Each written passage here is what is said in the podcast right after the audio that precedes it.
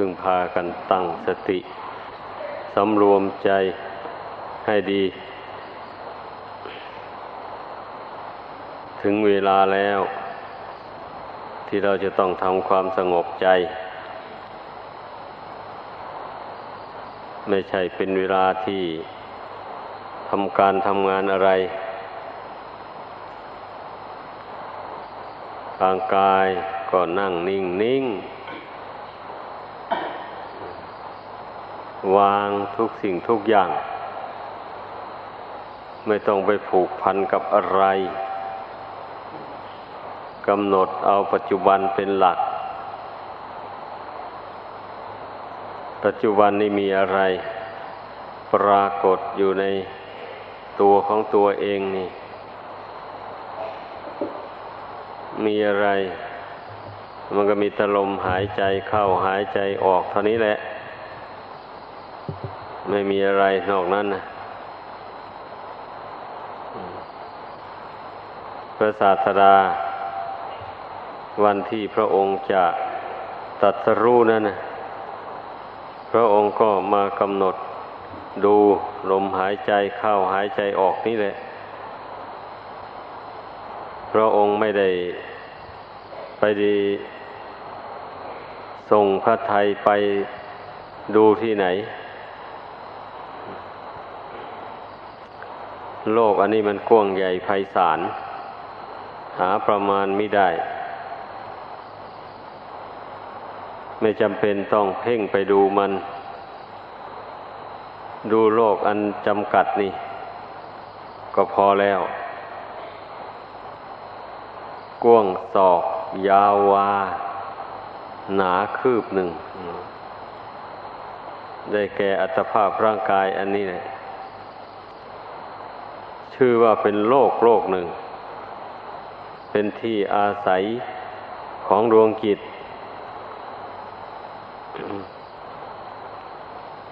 ทำไมจึงมาอาศัยมันอยู่นี่นี่ปัญหามันนะที่มาอาศัยมัน ก็เพราะว่า มีความพอใจ อยู่ในรูปกายอันนี้ ตั้งแต่ชาติก่อนหนหลังนู่น เมื่อมันได้มาอาศัยอยู่แล้ว มันเลยสำคัญเป็นของเรา รักใคร่กับมัน หวงมัน แม่เจ็บหนักลงจนจะตายก็ยังหวงมันอยู่ความไม่รู้นะ ความหวงอันนั้นเป็นตัวกรรมบะนี่นำให้มาเกิด อาศัยรูปอันนี้อีกอยู่แต่มันก็ยังดี ได้มาอาศัยรูปร่าง อันเป็นของมนุษย์ ถ้าไปอาศัยรูปร่าง สัตว์ดิเรกชานหรือเปรตหรือสัตว์นรกแล้ว มันก็ยิ่งทนทุกข์ทรมานมาก เราก็มาวินิจฉัยดูในใจให้มันเห็นชัดลงไปอย่างนี้ อัตภาพร่างกายของมนุษย์นี่ย่อมสมควรที่จะเป็นภาชนะทอง รองรับเอาบุญเอากุศล เอามรรคผลธรรมวิเศษได้ ถ้าบุคคลรู้จักใช้ รู้จักใช้มันประกอบกิจที่ควรทำละเว้นกิจการที่ไม่ควรทำเช่นนี้แล้วก็ ดวงกิจผู้อาศัยอยู่ในร่างอันนี้ก็ย่อมบริสุทธิ์พุทธพอง ไม่มัวหมอง เพราะว่าร่างกายนี้มันก็มีจิต เป็นใหญ่เป็นประธาน สุดแล้วแต่จะจิตนั้นจะสั่งอย่างไร จิตสั่งอย่างไร กายก็ทำอย่างนั้น วาจาก็พูดอย่างนั้น ให้สังเกตดูให้ดี เพราะฉะนั้นทำไมเราจึงจะมาหลง ถือมั่นอัตภาพร่างกายนี้ไว้นักหนา เพราะว่า ตามธรรมดาดวงกิจนี่มันก็เป็นใหญ่ เป็นประธานของกายของวาจาอยู่แล้ว ใจนี่ย่อมมีหน้าที่ที่จะต้องพิจารณา แยกแยะดูร่างกายอันนี้ ให้มันเห็นทุกข์กระเบียดนิ้วไปเลย เมื่อมันเห็นแจ้งในกายนี่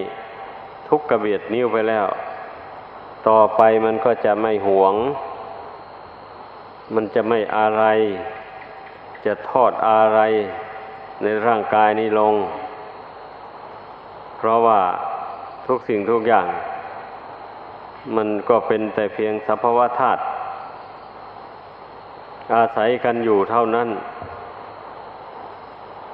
และข้อสำคัญมันเป็นของไม่เที่ยงนี่สิ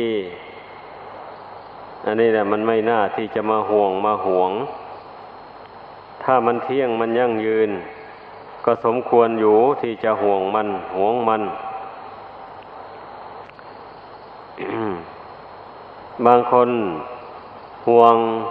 ห่วงร่างกายอันนี้ รุนแรงมากจนถึงกับไปทำบาป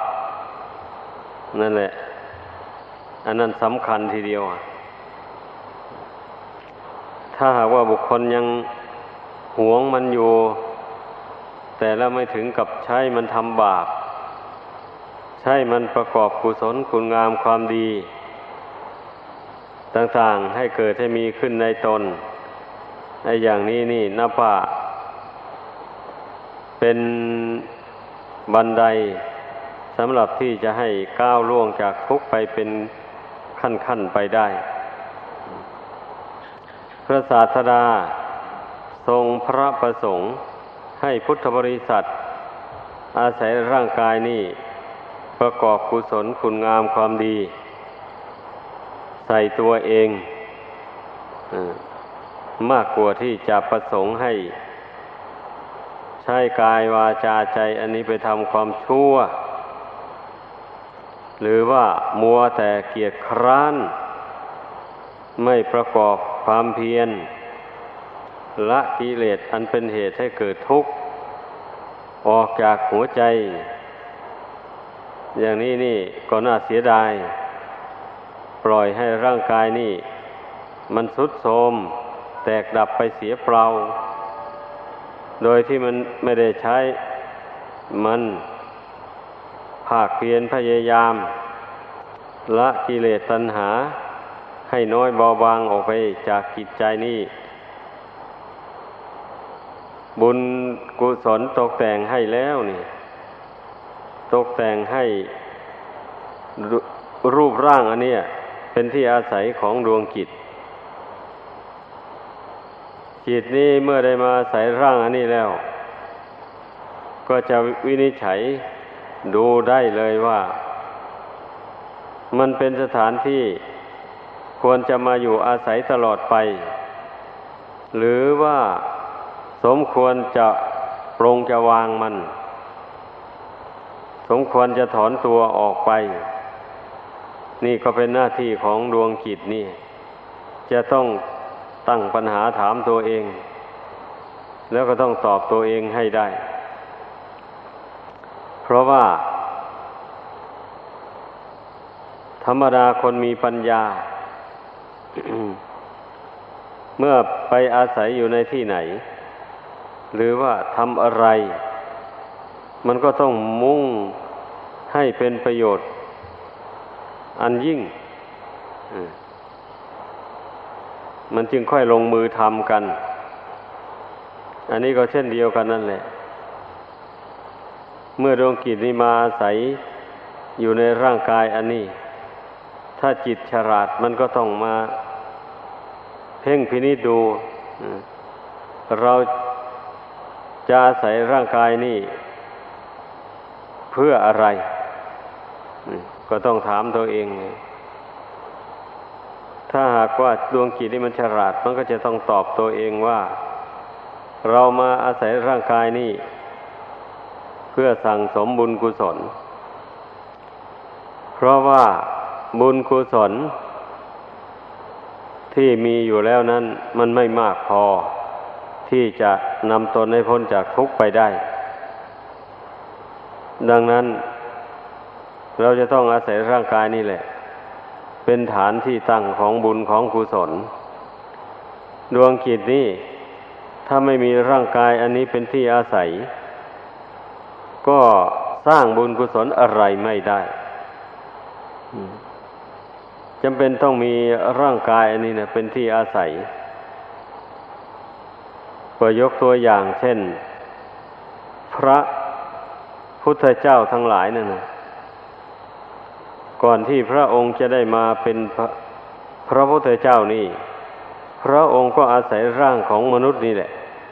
สร้างบุญบารรมีมา ทุกชาติทุกภพมา แม้ไปอาศัยรูปร่างสตว์เดรัจฉาน พระองค์ก็อาศัยรูปร่างสตว์เดรัจฉานนั่นแหละ สร้างบารมี ในชาติหนึ่ง เป็นพญาลิง มีบริวารเป็นหมื่นหมื่นเนาะพาบริวารไปกินผลมะม่วง ที่เกิดอยู่ริมฝั่งแม่น้ำคงคามะม่วงต้นนั้นมันอยู่โดดเดี่ยว ไม่อยู่ใกล้ต้นไม้อื่น บัดนี้ฝั่งแม่น้ำคงคานี่ บางแห่งมันก็แคบ มันก็ไม่กว้างเท่าไร ตรงนั้นน่ะ มันก็ไม่กว้างเท่าไร บรรดาลิงทั้งหลาย พากันขึ้นกินผลมะม่วงอยู่นั่นนะในขณะนั้นพระราชา ไปเสด็จประพาสในป่า พาบริวารดำเนินมาตามเรียบฝั่งแม่น้ำคงคานั้นพอลิงทั้งหลายเห็นก็พากันกลัวพญาลิงก็คิดออกอุบาย เพื่อช่วยให้เพื่อนผงตนให้รอดจากความตาย ก็เกรงว่ามนุษย์นี่จะเบียดเบียนฝูงลิงทั้งหลายพญาลิงจึงสั่งลูกน้องให้พากันอยู่เงียบๆ อย่าส่งเสียง อย่ากระโดดโลดเต้น พอสั่งลูกน้องแล้ว ตัวเองก็ขึ้นไป บนปลายยอดมะม่วงนู่น ยอดต้นมะม่วง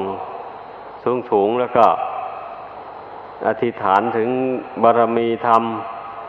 แล้วก็กระโดด จากมะม่วงต้นนั้น ไปสู่ต้นไม้ฝั่งน้ำคงคาทางฝั่งข้างนู้น พอไปถึงนู่นแล้ว ก็ไปเอาเถาวัน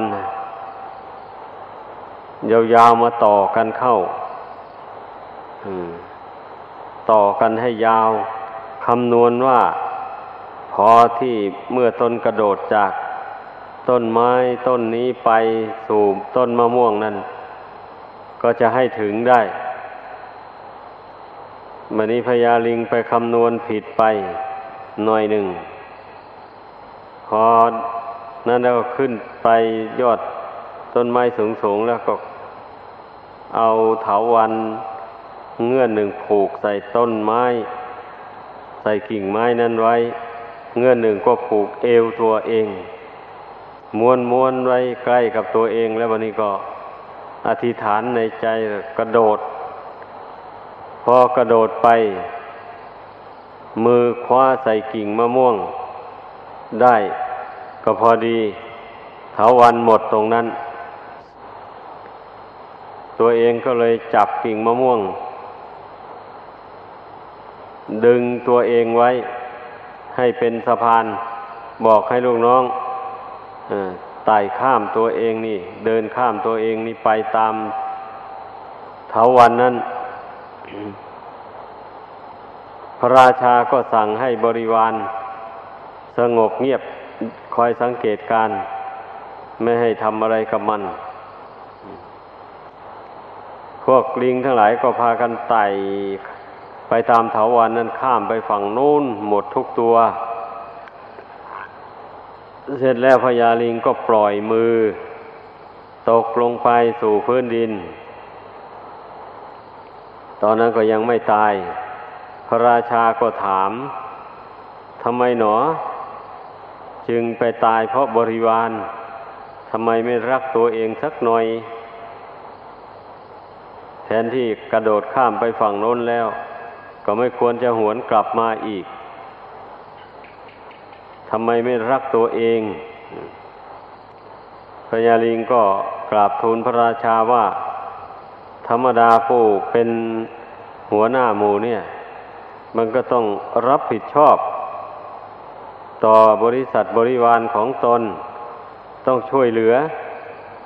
บริวารของตนในเวลาขับขัน แม้ชีวิตของตนจะหาไม่ ก็ยอมตาย เพื่อบริษัทบริวาร อันนี้เป็นคุณธรรมของผู้เป็นหลักเป็นใหญ่ไม่ว่ามนุษย์ไม่ว่าสัตว์เดรัจฉาน ก็สมควรจะมีคุณธรรมอย่างนี้แหละ อยู่ในใจ แม้พระองค์เป็นพระราชา ก็นับว่าเป็นจอมมนุษย์ ก็ควรที่จะมีพรหมวิหารอยู่ในใจ ให้มาก จึงจะสงเคราะห์สงหาประชาราษฎร ให้อยู่เย็นเป็นสุขได้ จึงสมกับว่าผู้เป็นใหญ่ในประเทศ เมื่อพระราชาได้ฟังพญาลิง แนะนำสั่งสอนอย่างนั้นก็พอพระหฤทัยมาก ก็ยอมรับเอาโอวาทของพญาลิงไปปฏิบัติตาม เมื่อพญาลิงให้โอวาทแก่พระราชาจบลง ก็ถึงแก่กรรมไป บังเกิดในสวรรค์ เพราะว่าอานิสงส์ที่ได้สละชีวิตเพื่อบริษัทบริวาร อันนั้นแหละ อันนี้นับว่าเป็นคติธรรมได้เป็นอย่างดีสำหรับผู้ที่ เกิดมาในโลกนี้ยังท่องเที่ยวอยู่ในวัฏสงสาร อันนี้นี่ การที่เราได้มาเกิดเป็นมนุษย์เนี่ยนับว่าเป็นลาบอันประเสริฐอยู่แล้ว แต่ว่าลาบอันนี้มันก็ไม่ยั่งยืน มันมีขอบเขตได้อาศัยรูปกายอันนี้ไปชั่วระยะหนึ่ง เมื่อหมดบุญหมดกรรมที่ได้ทำมาแต่ก่อนแล้ว รูปกายนี้ก็ตั้งอยู่ไม่ได้ ดังนั้นผู้มีปัญญา ท่านพิจารณาเห็นอย่างนี้นะก็จึงไม่ประมาทนั่นแหละจึงได้รีบเร่ง ใช้กายวาจาใจอันนี้ กระทำคุณงามความดี ให้เต็มความสามารถ งานอันใดสมควรที่จะทำด้วยกาย ก็ลงมือทำไป งานอันใดสมควรที่จะพูดด้วยวาจา ก็พูดไป ให้มันเกิดเป็นประโยชน์ตน และประโยชน์ผู้อื่น งานอันใดที่จะต้องทำทางจิตใจ ก็ทำให้เกิดให้มีขึ้น งานทางใจ ได้แก่การทำใจให้สงบเป็นบทบาทเบื้องต้นทำอย่างไรใจจะสงบลงก็เอาตนเคยเพ่งกรรมฐานอะไร ใจจึงสงบลงได้ ก็พยายามเพ่งกรรมฐานอันนั้น ให้ปรากฏขึ้นในใจ เมื่อกรรมฐานนั้นปรากฏขึ้นในใจแล้ว ใจนี้จะต้องสงบแน่นอนเลยทีเดียวเพราะว่า กรรมฐานที่ปรากฏในใจนั่นนะมันถูกกับจริตกรรมฐานนั่นสำหรับเป็นเครื่อง แก้จริตนิสัยที่มันเคย ยึดเคยถือเรื่องที่ไม่สมควรยึดถือมาแต่ก่อน นั่นแหละ เมื่อจิตเห็นกรรมฐานอันนั้นแล้ว มันจะคลายอารมณ์ที่มันเคยยึดเคยพอใจมา นั้นออกไป เช่นอย่างผู้ที่มีนิสัยรักสวยรักงาม อย่างนี้ เป็นนิสัยติดตัวมา ตั้งแต่อดีตชาตินู่น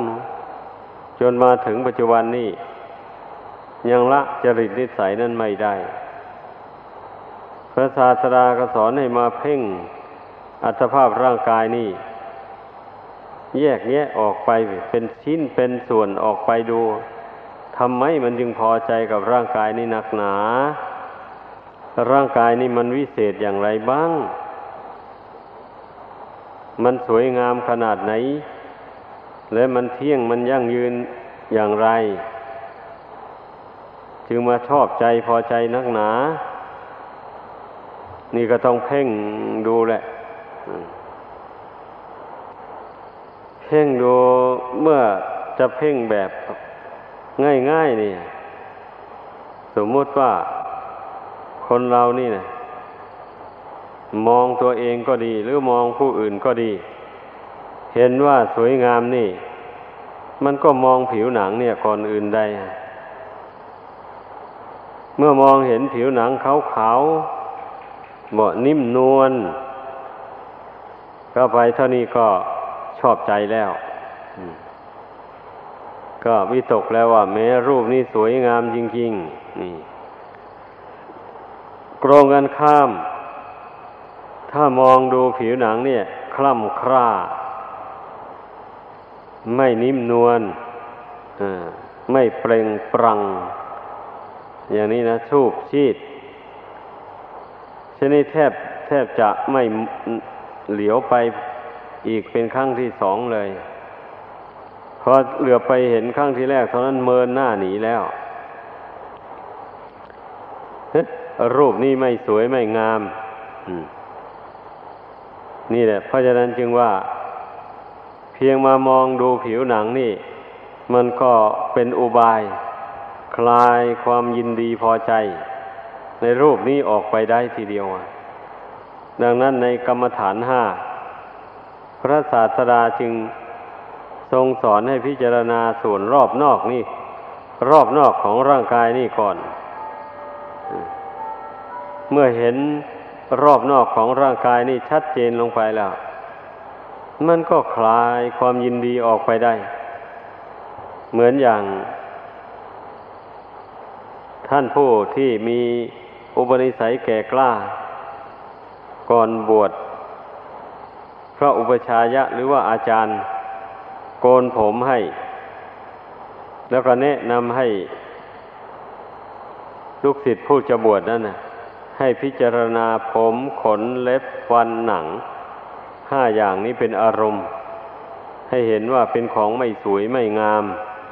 เป็นของไม่เที่ยงไม่ยั่งยืน มีความแตกดับไปเป็นธรรมดา เมื่อหมดเหตุหมดปัจจัยมันลง ไม่ควรจะสำคัญว่าเป็นตัวเป็นตนเป็นของของตน เมื่อให้อุบายแก่ลูกศิษย์แล้วก็เริ่มลงมือกโกนผมไป ลูกศิษย์ก็พิจารณาตามไป พิจารณาดูแล้วก็เห็นตามจริงอย่างนั้น ไม่ควรสำคัญว่าเป็นตัวเป็นตน ควรปรงควรวาง ก็วางร่างกายอันนี้ลงได้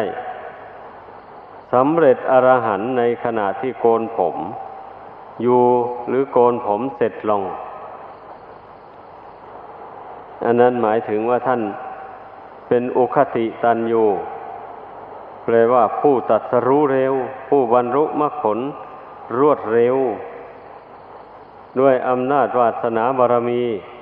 ท่านได้สั่งสมมาจนเต็มบริบูรณ์เต็มที่แล้ว มันใกล้จะถ้าเป็นผลไม้คั่วมันก็เน่าพอแรงแล้ว พอลมมาต้องเข้าเท่านั้นแหละ มันก็หล่นลง อันนี้ก็เช่นเดียวกันนั่นแหละ บุญบารรมีของท่านบุนั้นได้สั่งสมมาจนเต็มบริบูรณ์ ต็มอย่างไรก็ช่าง ถ้าไม่ได้ฟังธรรมะคำสอนของพระเถรเจ้าก่อน ก็หลุดพ้นจากทุกในโลกอันนี้ไปไม่ได้ อันนี้เป็นวาสนาบารมีของผู้เป็นภาษาวก มันต้องได้ฟังจากผู้อื่นซะก่อน จึงบรรลุมรรคผลธรรมวิเศษได้ ซึ่งไม่เหมือนพระพุทธเจ้า พระพุทธเจ้านั้นพระองค์ ภาคเพียรพยายามละอาสวะกิเลสให้หมดสิ้นไป ด้วยลำพังพระองค์เอง ด้วยลำพังสติปัญญาของพระองค์เอง ไม่ไม่มีใครไปแนะนำอุบาย ละกิเลสตัณหาหได้บรรลุถึงโลกุตระธรรม นี่ไม่มีพระองค์คนพบพระองค์ผู้เดียว ส่วนภาษาวกต้องอาศัยได้ยินได้ฟัง จากพระพุทธเจ้าบ้าง จากสาวกของพระองค์บ้างเช่นนี้จึงหลดพ้นไปได้ ผู้ที่อินทรีย์บารมี ยังไม่แก่กล้ามากเต็มที่อย่างนั้น บวชเข้ามาแล้วก็ต้องอาศัยการอบรม ได้รับโอวาทจากอุปชาบ้างจากอาจารย์บ้าง ไปต้องบำเพ็ญศีลสมาธิปัญญานี่ ไปเรื่อยๆ อบรมอินทรีย์บารมีให้แก่กล้าไปในตัว ให้เข้าใจอย่างนั้น เมื่อบารมีอินทรีย์นี่มันแก่กล้าเต็มที่แล้ว มันก็ บรรลุมรรคผลธรรมวิเศษไปได้ เช่นเดียวกันแหละ กับภาษาวกแต่ก่อน แม้ผู้เป็นทายกทายิกาก็เหมือนกัน คนบางพวก พอแต่ได้ฟังธรรมกันเดียวเท่านั้น จบลงก็ได้บรรลุมรรคผล นับแต่โสดาปฏิผลขึ้นไป จนถึงอนาคามีผลก็มี ช่นนี้แหละ ทั้งนี้ก็เพราะอะไรล่ะ ก็เพราะว่าท่านเหล่านั้นเป็นผู้สั่งสมบุญบารรมีมา เต็มอัตรา ในมรรคผลขั้นนั้นแล้ว ดังนั้นพอฟังธรรมจบลง ก็จึงบรรลุไปได้ แต่บางพวกอินทรีย์บารรมียังไม่แก่ กล้าถึงขั้นนั้น ก็ได้แต่ความเลื่อมใสศรัทธา รู้แนวทางปฏิบัติ ต่อจากนั้นก็ลงมือประพฤติปฏิบัติตาม ที่พระองค์เจ้าแนะนำสั่งสอนมานั้นจำอุบายธรรมะอันนั้นให้แม่นยำ แล้ววันนี้ก็ลงมือปฏิบัติตามไป โดยไม่ท้อไม่ถอย อินทรีย์มันก็ค่อยแก่กล้าขึ้นไปโดยลำดับ เมื่อมันแก่เต็มรอบแล้วมันก็บรรลุไปได้ ท่านอุปมาไว้เหมือนอย่างลูกไก่ที่อยู่ในไข่ แม่มันกกเข้าไปเลื่อยไป มันได้รับความอบอุ่นจากแม่ของมัน มันก็โตวันโตคืนขึ้น ตัวของลูกไก่อยู่ในฟองไข่นั่นนะที่นี้การโตของลูกไก่มัน มันก็ไม่ทันกัน ไม่พร้อมกัน บางตัวมันก็แข็งแรงก่อนหมู่จะงอยปากมันก็แข็งขา มันก็แข็ง เมื่อเมื่อมันโตมันมีกำลังขึ้นมาแล้ว มันรู้สึกอึดอัดอยู่ในฟองไข่นั่นนะมันจึงได้พยายามเอาชะงอยปากนั้น เจาะฟองไข่โดยรอบตัวอะไรแบบนี้ นั่นเนี่ยพอมันเจาะฟองไข่นั้น รอบตัวแล้ว มันก็เอาเท้านั้นยันฟองไข่นั้นหลุดออกจากกัน ลูกไก่นั้นก็เลย เกิดขึ้นมา มองเห็นโลกอันนี้ได้ ส่วนตัวไหนที่ยังกำลังอ่อนอยู่นั่นมันก็ยังทำเช่นนั้นไม่ได้ อาศัยแม่นั้นกกไปหมูกไป อาศัยแม่นั้นฟักไปเรื่อยๆ อาศัยความอบอุ่นจากแม่ ตัวลูกไก่นั้นก็โตวันโตคืนขึ้นไป เมื่อมีกำลังพอ แล้วก็เจาะฟองไข่นั้นออกมาได้เช่นเดียวกัน ต่างแต่ก่อนและหลังกัน อันนี้ชั้นใดก็อย่างนั้นแหละมันดาสัตว์โลกทั้งหลายนี่นะเมื่อเกิดมาแล้วได้พบพระพุทธเจ้าก็ดี หรือได้พบศาสนาของพระองค์ได้พบ ได้พบพระสงฆ์สาวกของพระองค์ เช่นอย่างสมัยปัจจุบันนี้ ก็ได้พากันเลื่อมใสศรัทธา ในพระคุณของพระพุทธเจ้าธรรมประสงค์ ด้วยการได้ยินได้ฟังอย่างหนึ่ง แล้วก็ด้วยที่ แต่ชาติก่อนน้นตนก็เคยได้พบมา ได้ทำความเลื่อมใสเป็นปัจจัยติดมา แต่ในชาติก่อนน้นบุญบารมีตนก็ยังไม่เต็ม จึงไม่สามารถบรรลุมรรคผลนิพพานตามพระพุทธเจ้าไปได้ เมื่อเกิดมาในชาตินี้ มันนำมาให้เกิดในยุคในสมัย ที่มีศาสนาของพระพุทธเจ้า เมื่อเกิดมาแล้ว ได้ยินได้ฟังพระธรรมคำสอน ของพระพุทธเจ้า ก็ทำให้เกิดความรู้ความเข้าใจ ทราบซึ่งในพระพุทธศาสนานี่ดี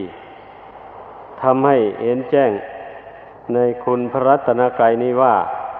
เป็นที่พึ่งอันประเสริฐจริง ๆ ก็จึงได้ปฏิญญาณตน รับนับถือเอาพระคุณทั้งสามนี้ มาเป็นที่พึ่งที่ระลึก แล้วต่อจากนั้นก็ลงมือประพฤติปฏิบัติตามคำสอนของพระพุทธเจ้าไปโดยลำดับ พระพุทธเจ้าแนะนำสั่งสอนให้ ประพฤติปฏิบัติอย่างไร ก็ลงมือประพฤติปฏิบัติตาม ไปโดยไม่ย่อท้อ โดยอาศัยบุญเก่านั่นแหละ เป็นกำลังใจ สั่งสมบุญใหม่เพิ่มเติมเข้าไป อาศัยบุญเก่า ให้เกิดความยินดีในการบริจาคทาน เพราะว่าแต่ชาติก่อนตนก็เคยบริจาคทานมาแล้ว เพราะฉะนั้นจึงไม่มีปัญหาอะไรมากมาย เรื่องการขวนขวายในการบริจาคทาน แล้วแต่ชาติก่อนก็เคยรักษาศีลมา แต่ชาติก่อนก็เคยรักษาศีลมาพอเกิดมาชาตินี้ บุญกุศลนั่นแหละก็มาดนใจ ให้เกิดความพอใจในการรักษาศีลแต่ชาติก่อนก็เคยได้ฟังธรรมคำสอนของพระพุทธเจ้ามา เคยเริ่มใสพอใจในพระธรรมคำสอนนั้นเป็นอุปนิสัยปัจจัยติดตามมาพอเกิดมาในชาตินี้ จึงยินดีพอใจในการฟังพระธรรมคำสอนไม่เบื่อไม่น่าย แต่ชาติก่อนเคยนั่งสมาธิภาวนามา แต่ว่าอินทรีย์ยังไม่แก่กล้าอย่างว่านั่นแหละก็ยังหลุดพ้นไปไม่ได้ มาชาตินี้ พอมาได้ยินได้ฟังอุบาย การเจริญสมาธิภาวนา เขาก็พอใจ ยินดีในการนั่งสมาธิภาวนา ไม่เห็นแก่ความเหน็ดเหนื่อยเมื่อยล้าขยันหมั่นเพียรได้เต็มที่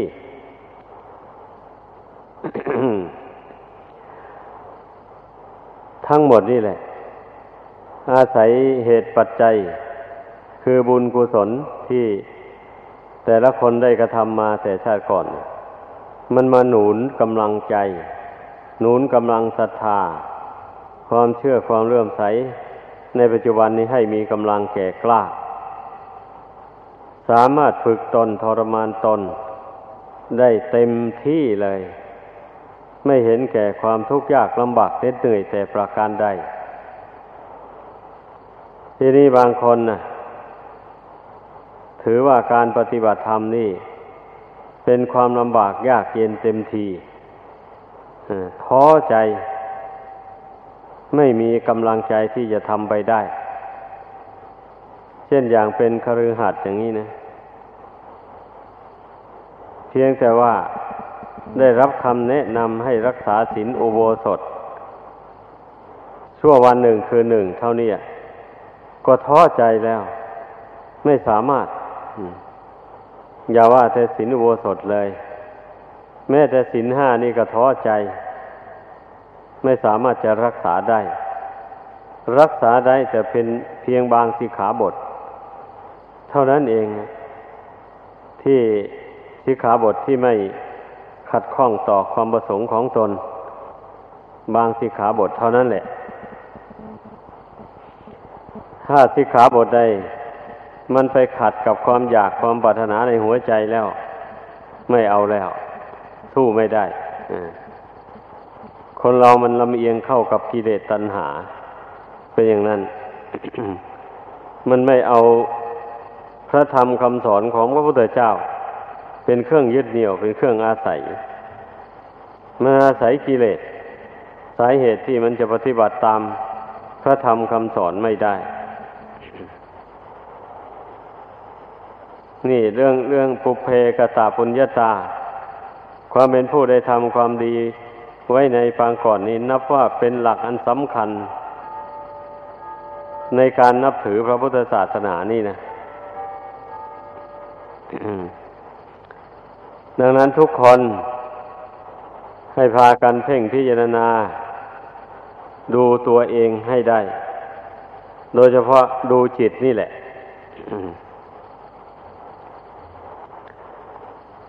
พอเมื่อมาเพ่งดูจิตใจตัวเองนี่ ก็รู้ได้เลยว่าแต่ชาติก่อนน้นตนได้ทำกุศลความดีมากน้อยเพียงใด รู้ได้ถ้ารู้ไม่ชัดก็เรียกว่าพออนุมานได้ ถ้าจิตของผู้ใด เมื่อได้รับรสแห่งพระธรรมแล้ว มีความชื่นชมยินดี อใจที่จะปฏิบัติตาม พระธรรมที่ได้ยินได้ฟังนั้น อย่างเต็มที่จนเกิดปีติ ขนพรองขนพองสยองกล้าว ขึ้นมาในใจ ผู้นั้นแหละได้ชื่อว่ามีบุญกุศลมากพอสมควร ที่ได้สั่งสมมาแต่ชาติก่อนหนหลัง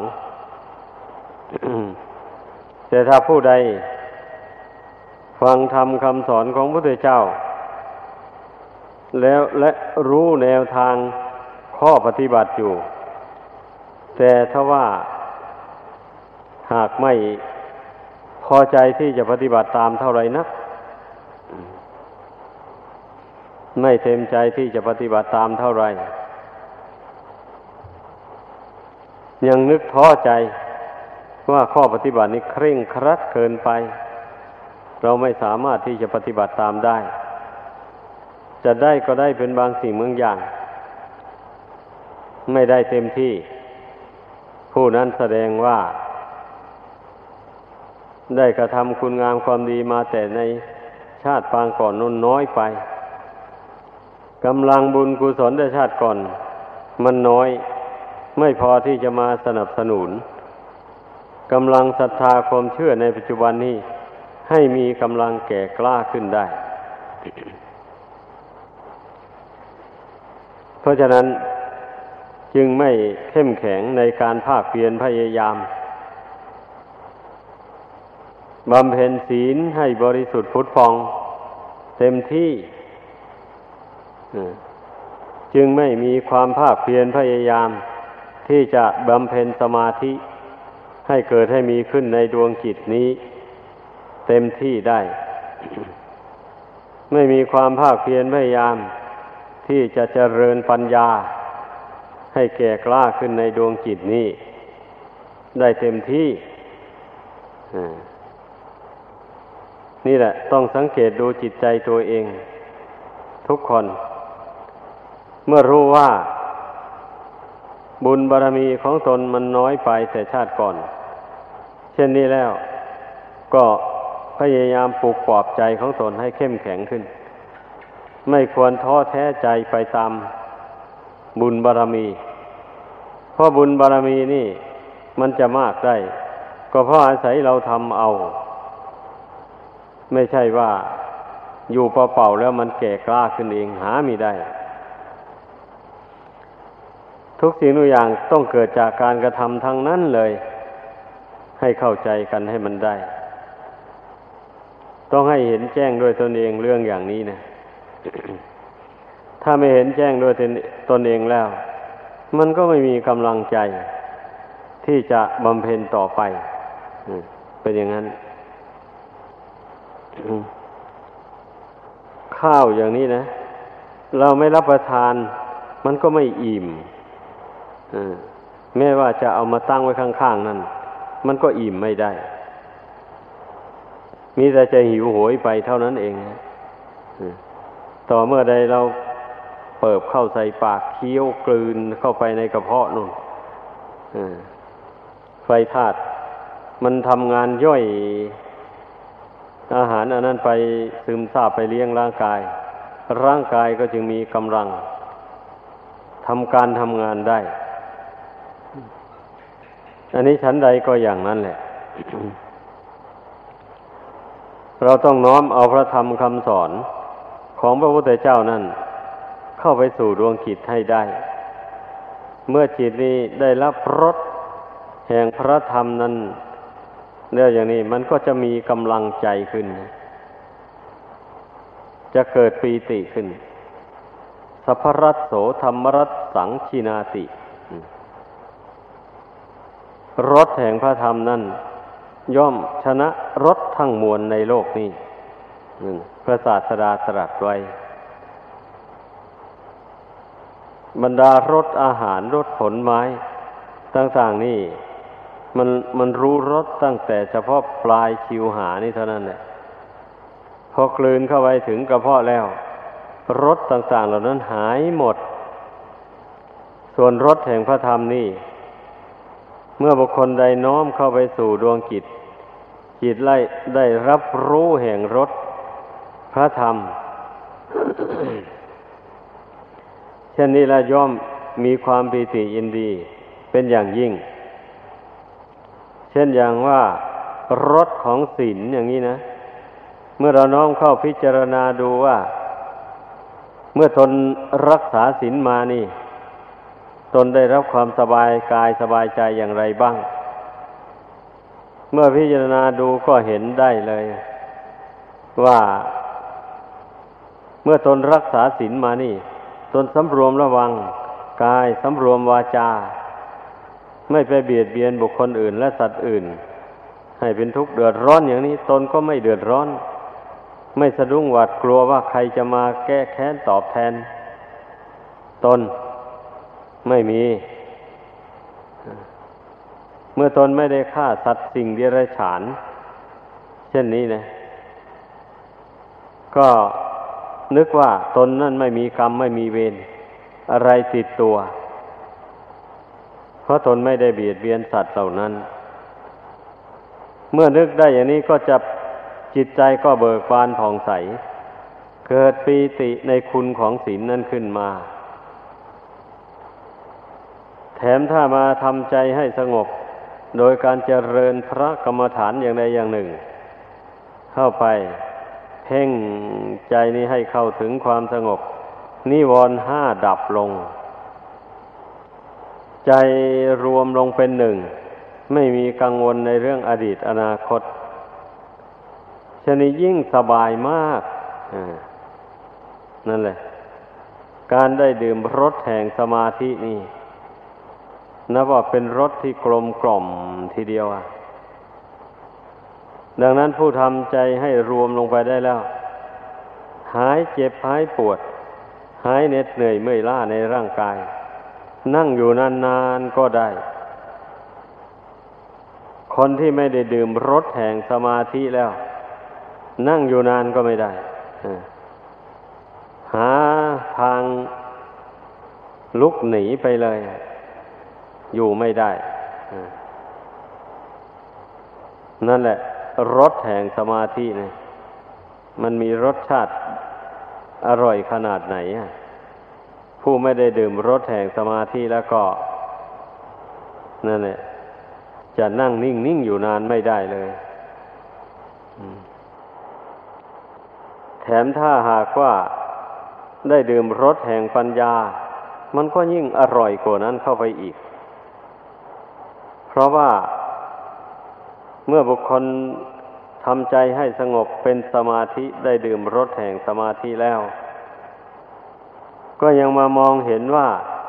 สมาธินี้ มันก็จะไม่ยั่งยืน มันมีเวลาถอนได้ หมายถึงความสงบใจนี่นะ การที่ใจสงบนิ่งเป็นหนึ่งอยู่นี่ มันจะอยู่ได้ไปชั่วระยะหนึ่งเท่านั้นแหละ มันจะไม่ไม่นิ่งอย่างนี้ตลอดไปได้ดังนั้นเมื่อรู้ว่าใจนี่มันจะถอนจากความสงบแล้ว ก็ตั้งใจเจริญปัญญาต่อไปนี่อา้าวจะต้องการรู้เรื่องอะไร เกี่ยวกับอัตภาพร่างกายนี่ ก็กำหนดพิจารณาเรื่องนั้น ตนยังไม่รู้แจ้งอะไรในอัตภาพร่างกายอันนี้ในขันห้าอันนี้ ก็กำหนดพิจารณาเรื่องขันห้าอย่างนี้นะ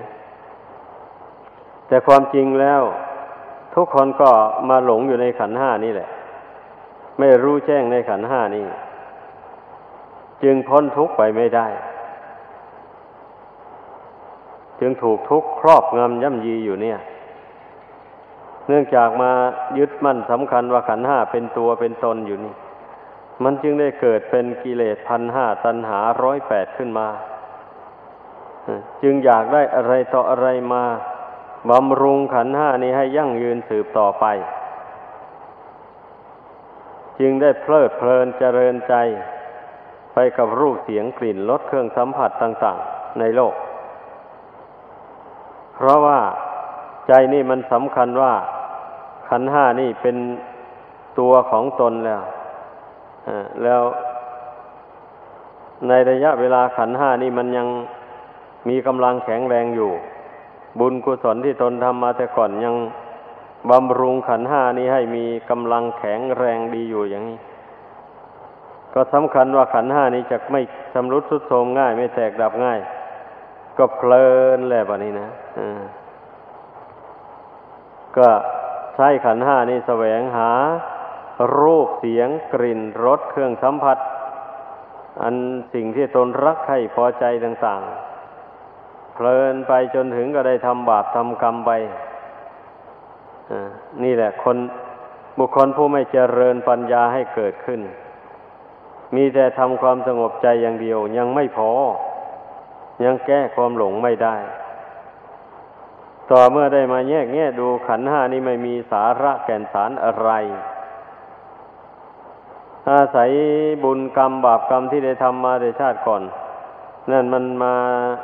ตกแต่งธาตุของมารดากบิดานี่นะ ให้เกิดเป็นรูปร่างลักษณะของมนุษย์ขึ้นมา มีตาหูจมูกลิ้นกายอวัยวะ น้อยใหญ่ต่างๆ ผมขนเล็บฟันหนัง เนื้อเอ็นกระดูก เยื่อในกระดูกม้ามหัวใจตับพังเผิดไตปอดไส้ใหญ่ไส้น้อย อาหารใหม่อาหารเก่าอะไรหมูนี่นะ นี่ล้วนแต่บุญกรรมมาตกแต่งให้ทั้งนั้นแหละ ตกแต่งจากธาตุของมารดาบิดาต้องเพ่งให้มันเห็น นั่นแล้วทีนี้บุญกรรมที่ติดตามมาตกแต่งรูปกายอันนี้ให้มันก็มีขอบเขตจำกัด นั่นแหละ มันก็บำรุงรักษารูปกายอันนี้ไป ชั่วระยะหนึ่ง เมื่อมันหมดเขตของบุญกรรมอันนี้แล้ว รูปกายนี้ก็ตั้งอยู่ไม่ได้ ก็ต้องแตกดับทำลายไป อันนามธรรมนั่นก็อาศัยกายกับจิตนี่แหละ สัมผัสกันเข้า จึงเกิดเป็นเวทนาเป็นสัญญาเป็นสังขารเป็นวิญญาณขึ้นมา เราต้องพิจารณาให้มันรู้แจ้ง ไม่ใช่เป็นเรื่องที่ควรจะมาหลง ความจริงนะจิตใจนี่เมื่อไม่ใช่ปัญญาพิจารณานามธรรมนี่ให้เห็นแจ่มแจ้ง แล้วมันก็มาหลงอยู่นามธรรมนี่แหละ หลงสัญญา นี่หลงเวทนา เมื่อเกิดทุกขเวทนาขึ้นมา ก็ไม่พอใจ ก็เดือดร้อนดิ้นรนนี่เมื่อเกิดสุขเวทนาขึ้นมา ก็พอใจ ก็อิ่มใจอยู่ในสุขเวทนานั้นนั่นเรียกว่าหลงเวทนา โดยสำคัญว่าสุขเวทนานั้นเป็นของเที่ยงยั่งยืนไป เอา้า เมื่อไปจำหมายอะไรในสิ่งที่ตนชอบใจ ก็พออกพอใจกับสัญญาอันนั้นนึกว่าสิ่งที่ตนจำนั้นนะเป็นของสวยของงามน่ารักน่าใคร่น่ายินดีพอใจนั่นก็เลยไปยึดสัญญานั้นไว้ อย่างนี้แหละ รูปสัญญา ความจำหมายในรูป สัทธสัญญาความจำหมายในเสียง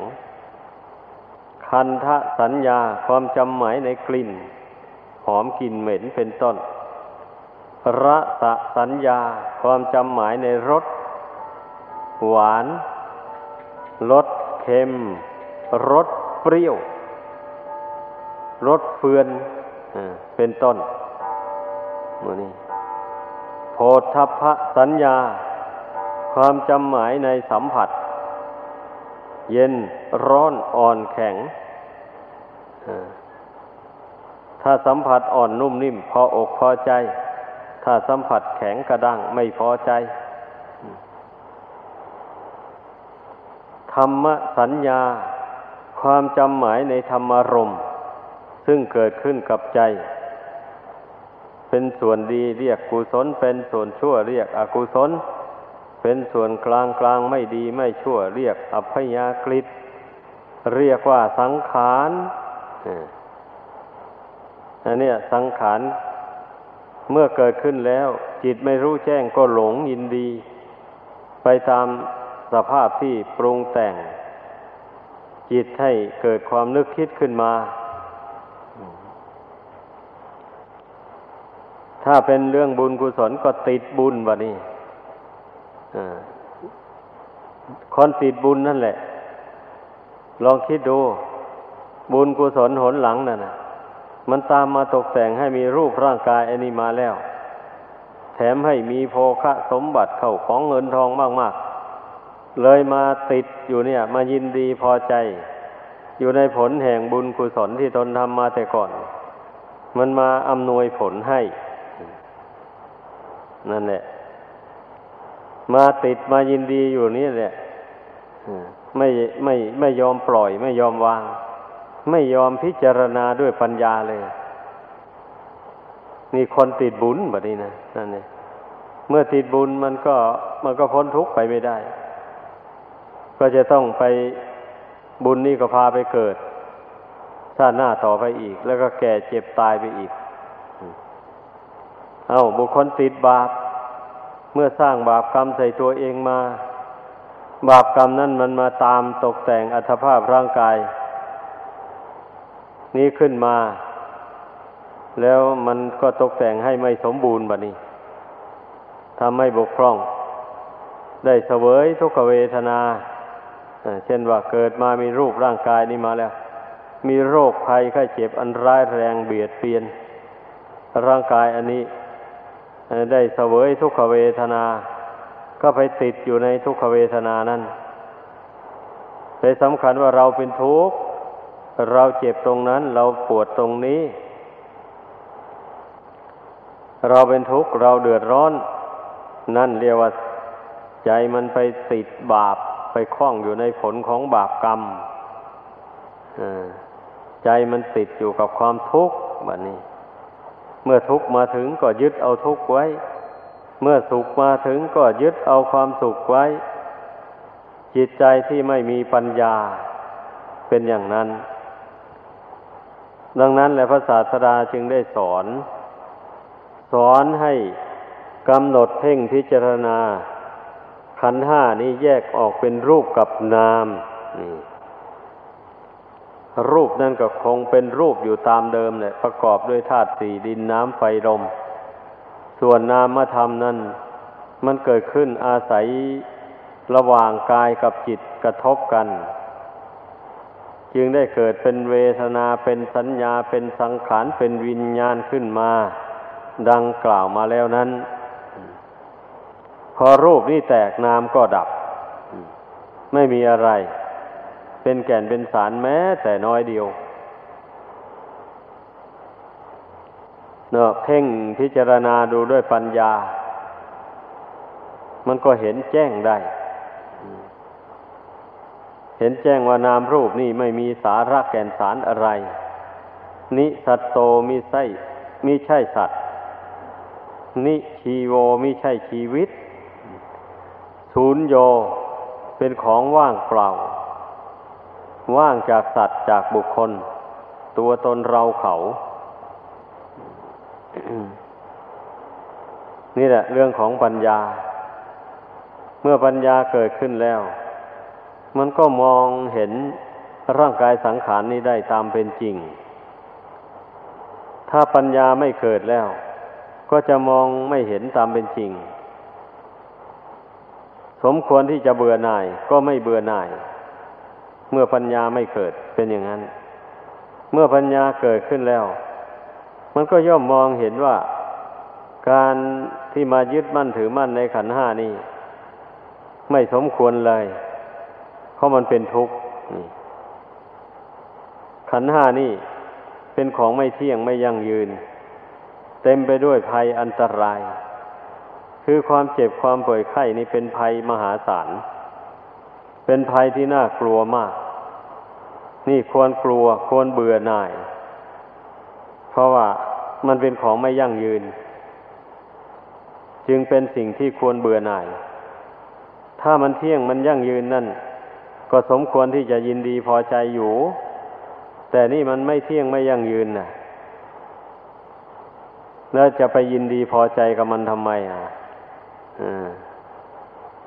ปัญญามันก็สอนจิตเข้าไปอย่างนี้นะ ต้องอาศัยปัญญาสอนจิตนะ จิตมันถึงเบื่อถึงไหน มันจึงยอมคลายความยึดความถือ ถ้าว่าไม่ใช่ปัญญาสอนแล้ว จิตนี่มันจะไม่ยอมคลาย ไม่ยอมคลายความยึดความถือเลยดังนั้นแหละ รถแห่งพระธรรมนะรถแห่งปัญญา จึงชื่อว่าเป็นรถอันอร่อยยิ่งกว่าบรรดารถแห่งทานรถแห่งศีลรถแห่งสมาธิ เพราะว่าเมื่อปัญญาเกิดขึ้นสอนจิต บ่อยๆเข้าไปแล้วจิตมันคลายความยึดมั่นถือมั่นในขันห้านี้ออกไปได้ ส่วนจะลำพังกำลังของทานของศีลของสมาธิเท่านั้น ไม่สามารถที่จะละอุปทาน ความยึดมั่นถือมั่นในขันห้านี้ได้ ยังไม่ได้ก่อน เพียงแต่คุณธรรมเหล่านั้นให้พากันเข้าใจ ดังนั้นแหละ พระพุทธเจ้าจึงได้ทรงตรัสไว้ว่า ปัญญานรานังรัตนัง ปัญญาเป็นแก้วสารพัดนึกของนรชนทั้งหลาย เพราะว่าบุคคลผู้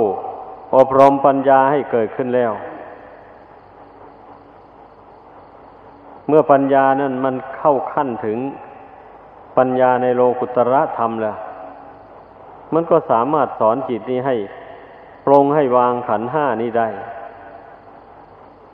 เมื่อเมื่อวางได้ขาดด้วยอำนาจแห่งปัญญา มันก็วีมุตนี่มันก็หลุดพ้นจากความยึดมั่นถือมั่นในขันห้านี้ได้ แต่จิตนี้หลุดพ้นจากความยึดมั่นถือมั่น ขันห้านี้ แต่ก็ยังอาศัยขันห้านี้อยู่ นี่ให้เข้าใจ ไม่ใช่ว่า เมื่อพอจิตนี่หลุดพ้นจาก อาสวะกิเลสหรือความยึดมั่นถือมั่นในขันห้านี้แล้ว จะต้องตายเลย จึงจะชื่อว่าเป็นผู้หลุดพ้น ไม่ไม่อย่างนั้นนะมันคนละเรื่องกันอันนั้นนะการหลุดพ้นด้วยอำนาจแห่งปัญญานี่ ไม่จำเป็นต้องตายทันทีหลุดพ้นแล้ว ก็ยังอาศัยขันห้าอยู่ตามเดิม ก็ยังทำกิจธุระที่ควรทำอยู่ตามเดิมที่เคยทำมายังไง เช่นพระพุทธเจ้าหรือพระอรหันต์ทั้งหลาย ท่านละอาสวะกิเลสหมดสิ้นแล้ว ก็ยังเที่ยวบินทบาทมาฉันอยู่ อย่างนี้แหละ ก็ยังแสดงธรรมสงเคราะห์ประชาชนทั้งหลายอยู่ ก็ยังจาริกไปบ้านน้อยเมืองใหญ่ แม้ผู้ครองเรือนทั้งหลาย ได้บรรลุมรรคผลในขั้นใดแล้ว ก็ยังทำกิจธุระของตนอยู่ตามหน้าที่อยู่นั่นนะแต่ว่ากิจกรรมบางอย่างที่เคยทำมาอันมันเป็นโทษต่าง ๆ เหล่านั้น ท่านก็ละกันได้หมดเลย การงานบางอย่างที่มันไม่มีโทษก็ทำต่อ